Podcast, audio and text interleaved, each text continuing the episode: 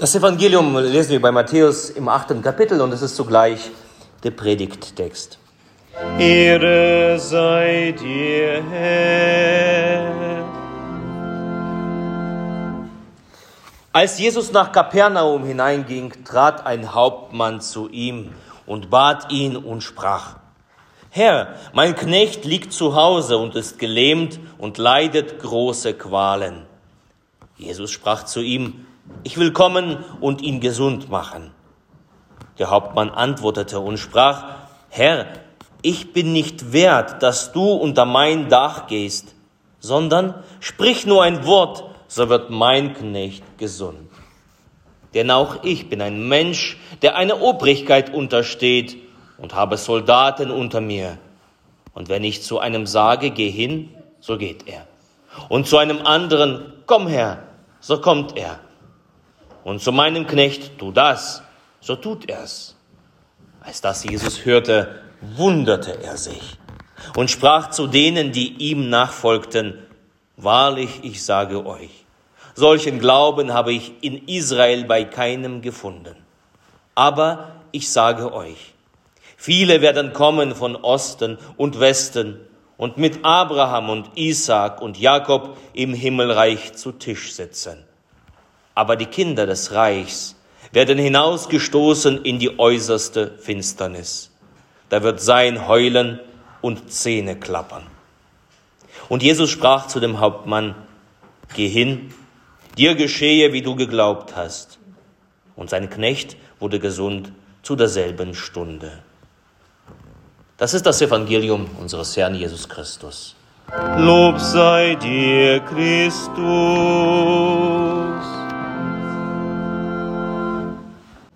Gnade sei mit euch und Friede von Gott, unserem Vater und unserem Herrn Jesus Christus. Amen.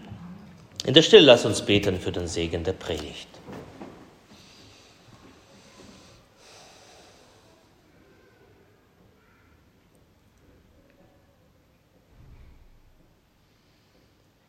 Herr, dein Wort ist meines Fußes Leuchte und ein Licht auf meine Wege. Amen. Ich habe meine Predigt genannt, worüber war Jesus verwundert? Die Verwunderung war groß, als die Hirten über ihr Erlebtes an der Krippe erzählten, nachdem sie zu Hause angekommen waren, nachdem sie nach Hause zurückgekehrt waren. Wer hat schon so eine Erfahrung machen müssen, wo Engel vorkommen und dann war da ein Kind im Stahl geboren, Sohn Gottes als armes Kind. Viele waren verwundert. Die Eltern der heiligen Familie, Josef und Maria, waren verwundert, als sie mit ihrem achttägigen Sohn in Jerusalem waren und plötzlich war das Simeon da und Hannah, die Propheten. Plötzlich interessierten sich jemand, sie sich für, für, die, für dieses Kind, für Jesus. Wer beachtet schon eine arme Familie inmitten der großen Stadt Jerusalem? Wenn das kein Grund zur Verwunderung war, als prophetische Worte gesprochen worden sind über ihr Kind. Sie wunderten sich alle, die Menschen im Tempel, als sie den zwölfjährigen Jesus sahen und in ihm zuhörten. Ein Teenager, der so weise Fragen stellt, der selbst so gut zuhören konnte. Welcher Teenager kann das, dass er so zuhören kann? Weise Fragen stellt, das ist ein Grund zur Verwunderung. Sie waren verwundert in der Synagoge, als Jesus seine erste Predigt hielt, in seiner Heimatstadt Nazareth. Sie waren verwundert, ist das nicht der Josefs Sohn? Wie kann er so vollmächtig predigen? Wie geht das? Wo hat er es gelernt? Sie waren viele über Jesus verwundert. Und dass man sich über Jesus verwundert war, erstaunt uns nicht. Es ist kein Wunder. Doch, dass Jesus selbst erstaunt ist, dass Jesus selbst sich wundert, das ist schon etwas Besonderes. Immerhin ist er wahrer Mensch und wahrer Gott, wie die heilige Kirche ihn bekennt. Was kann also einen Gott schon verwundern? Worüber war Jesus also verwundert? Zweimal im Neuen Testament können wir nachlesen, dass Jesus sich gewundert hat. Und es hat etwas mit Glauben zu tun. Das erste Mal lesen wir es im Markus Evangelium. Da hat sich Jesus über den Unglauben der Einwohner von Nazareth, seiner Heimatstadt, gewundert. Sie allesamt im jüdischen Glauben erzogen, sie kannten Jesus von Kind an. Sie hätten doch erkennen müssen, dass Jesus der Messias war. Das erkannten sogar die Weisen aus dem Morgenland. Fremde Leute von weit her, sie erkannten das doch die eigenen Leute, sie taten es nicht, sie erkannten ihn nicht. Und Jesus wunderte sich über diesen Unglauben. Und das zweite Mal, wo sich Jesus wunderte, das geschah über den Glauben dieses einen Hauptmannes von Kapernaum. Wir haben von diesem Ereignis im Predigtext im Evangelium gehört. Jesus wundert sich über diesen tiefen Glauben eines Heiden, ein nüchterner, ehrgeiziger Soldat, der sich zum Centurio emporgearbeitet hatte, beweist eine so tiefe Glaubenserkenntnis. Das ist doch merkwürdig. Man würde es doch andersherum erwarten.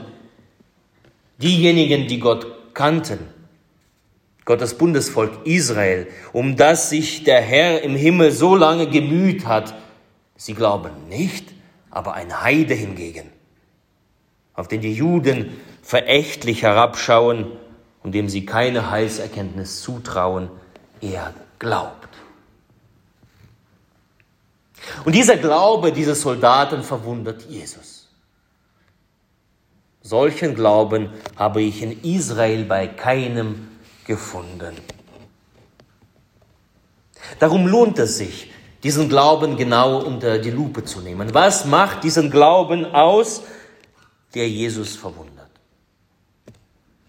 Drei Aspekte für heute. Das erste, der Glaube, über den sich Jesus wundert, ist der Glaube, der sich selbst für unwürdig hält.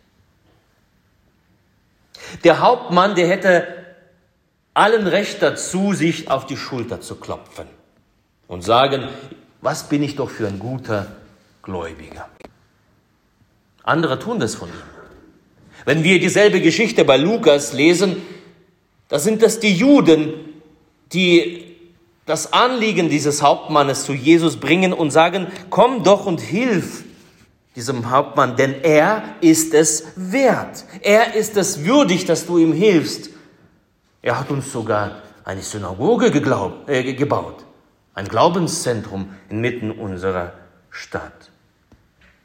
Also andere halten ihn für würdig, für wert, aber er selbst tut es nicht.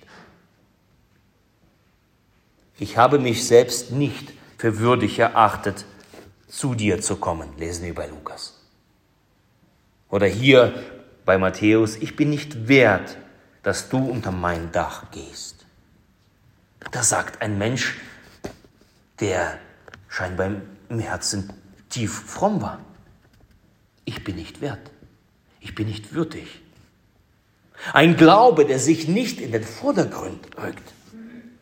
Ein tiefer Glaube, der wirkt stark nach außen, aber dieser Glaube geschieht im Verborgenen. Er stellt sich nicht zur Schau obwohl er allen Grund dazu hätte.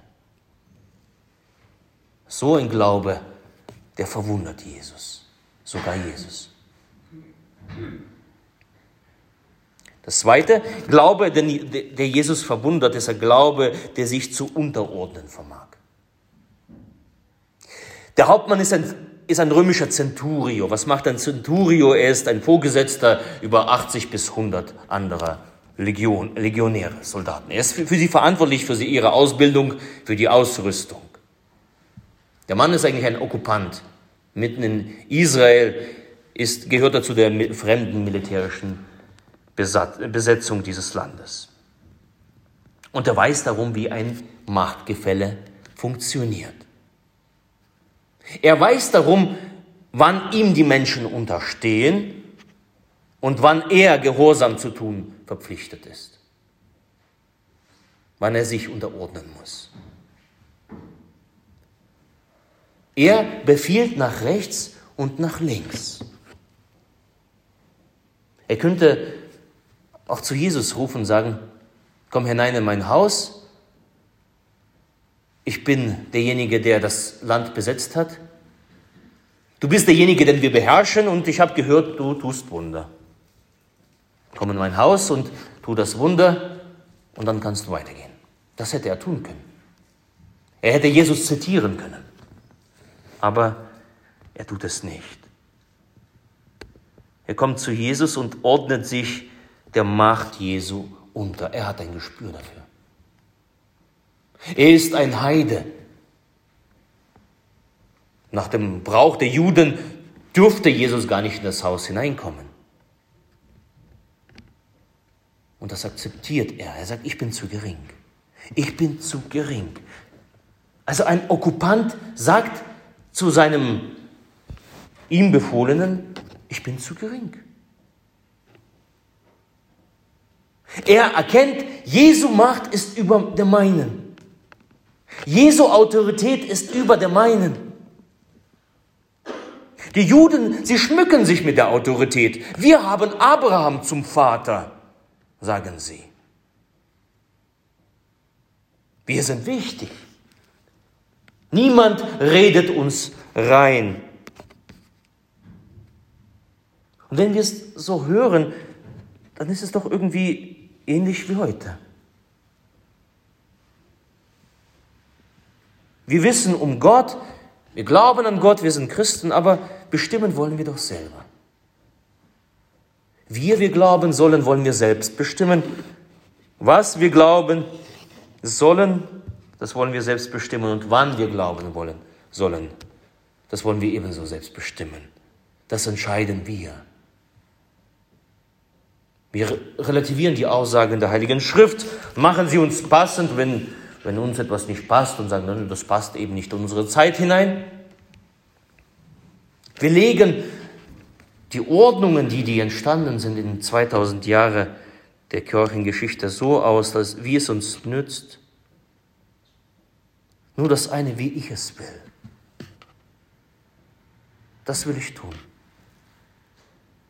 Die Form der Anbetung, die mir passt, dort will ich anbeten. Dorthin, wo, wo es mir passt zu gehen und wann mir es passt zu gehen, da gehe ich hin. Alles andere schlage ich aus. Und damit lassen wir Jesus zu uns kommen als die Herren. Wir zitieren Jesus zu ihm.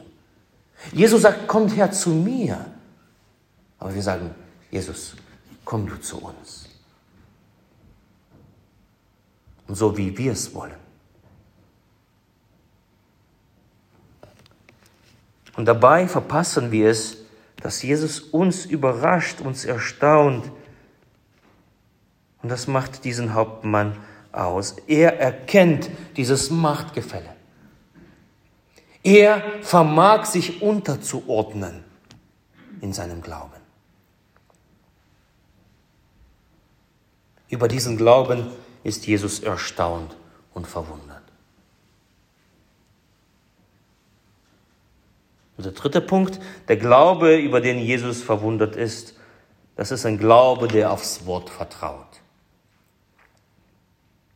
Sprich nur ein Wort, so wird mein Knecht gesund. Der Hauptmann dieses Centurio, er vertraut dem einen Wort des Sohnes Gottes. Er erahnt das Potenzial, was in so einem Wort Jesu drin steckt und dass dieses Potenzial ist, Veränderung hervorzubringen, Heilung hervorzubringen. Der Hauptmann der Centurio, er fordert keine Zeichen. Er sagt, jetzt brauche ich die Sicherheit, dass dein Wort auch stimmt. Woher soll ich denn das wissen? Wenn ich jetzt zurückkomme nach Hause, woher soll ich das wissen? Dass es tatsächlich so geschieht, wie ich es will. Er fordert nicht nach Absicherung. Er, er übt keine Kontrolle aus über das Wort Gottes.